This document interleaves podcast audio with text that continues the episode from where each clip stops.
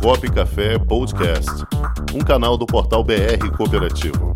Apresentação: Cláudio Montenegro. Produção: Comunicop.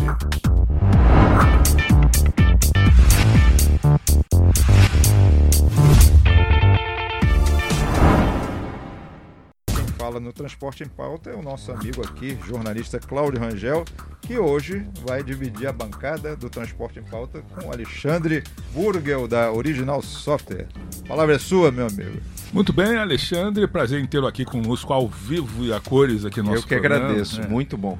É, nós estamos aí na Semana eh, Nacional do Trânsito, né? E que começou no sábado e vai até dia 27, a Semana Nacional do Trânsito. É, tem atividades de educação, conscientização, fiscalização nas ruas, é, mas hoje nós estamos notando até que algumas cooperativas, não só de táxi, mas de transporte de modo geral, estão se usando muito a tecnologia para gestão das frotas. Como é que você vê isso? Eh, A tecnologia pode apoiar esse tipo de atividade?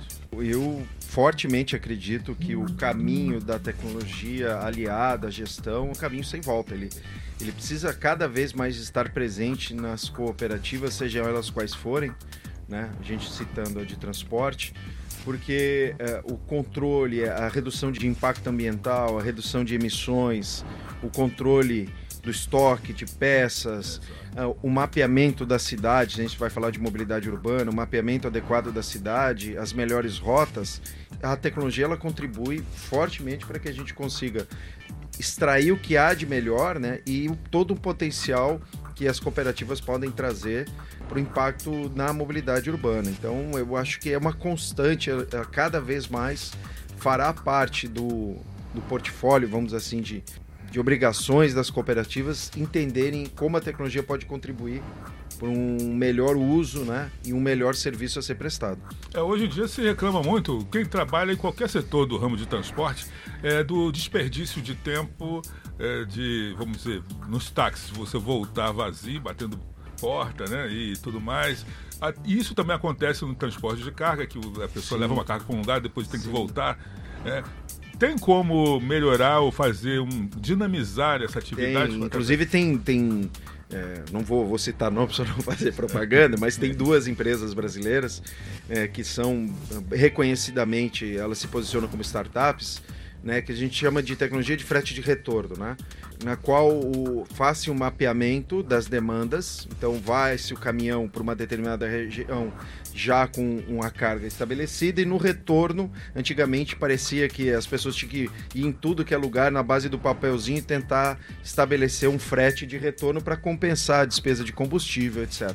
Hoje, com a tecnologia, geolocalização e etc., a gente consegue entender o tamanho do, do volume disponível para carga, até fracionar esse volume vazio e fazer uma roteirização para trazer de volta por onde passar esse caminhão e lá distribuindo as cargas, né? Então hoje até as próprias empresas que estão muito calcadas em e-commerce, grandes magazines, já fazem isso de uma outra forma. Os estoques, os próprios estoques das lojas estão sendo usados para fazer as entregas na menor distância possível e no menor tempo possível. Isso é uma otimização de toda a questão da logística baseada em tecnologia.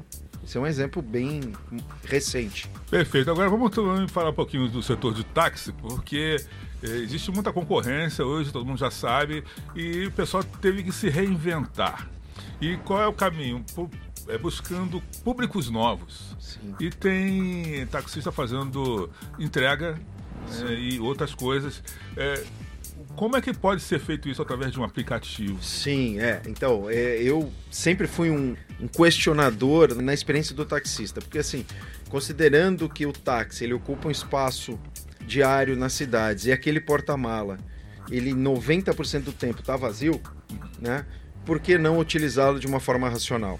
Então existem tecnologias, os aplicativos tradicionais hoje de mercado podem, eh, a gente pode incluir uma funcionalidade ou mais na qual eu considere aquele espaço útil do porta-mala 450, 510, 500 litros, né, vamos assim dizer, e é dali eu tirar uma possibilidade de fazer uma roteirização de entrega combinada com a de passageiro. Então, existem diferentes formas, inclusive uma grande empresa uh, que hoje presente no mercado brasileiro, ela está fazendo, que eu saiba, contratos com inclusive com cooperativas de táxi.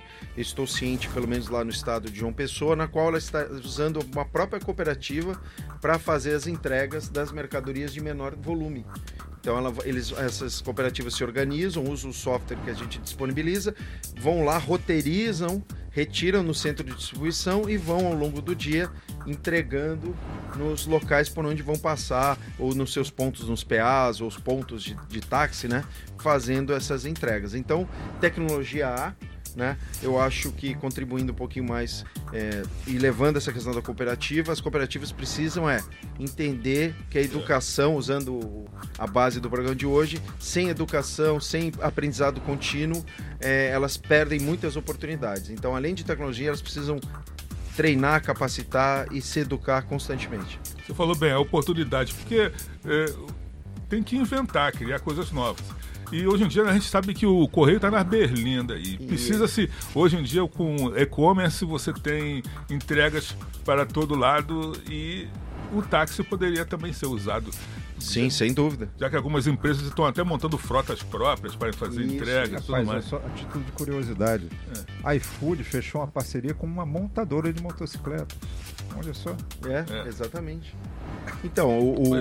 o, o ponto aqui que eu acho que a gente pode tocar é o seguinte: é, colocar mais carros na rua, a gente não precisa. não precisa. A gente precisa aproveitar melhor o que é. já está aí presente. Sim. Né? Então, porque senão vai ter um impacto negativo na mobilidade. O que a gente quer é melhorar a mobilidade. Então a gente tem que usar os agentes que hoje estão é, trafegando no dia a dia nas nossas cidades. Né? Perfeito. Sem dúvida. Esse foi o Transporte em Pauta com Cláudio Rangel e auxílio luxuoso de Alexandre Burgel. Com o esporte aprendi que cooperar é a grande sacada e que as maiores vitórias vêm quando a gente se une. No cooperativismo também é assim. Mais do que um modelo de negócio, o COP é um jeito diferente de empreender e está espalhado por toda parte do campo à cidade, nos produtos e serviços, facilitando a nossa vida e gerando renda para muita gente. O Guga Kirten e quase 15 milhões de brasileiros já são COP. Vencer você também. Tudo ao seu redor já é. Somos.cop.br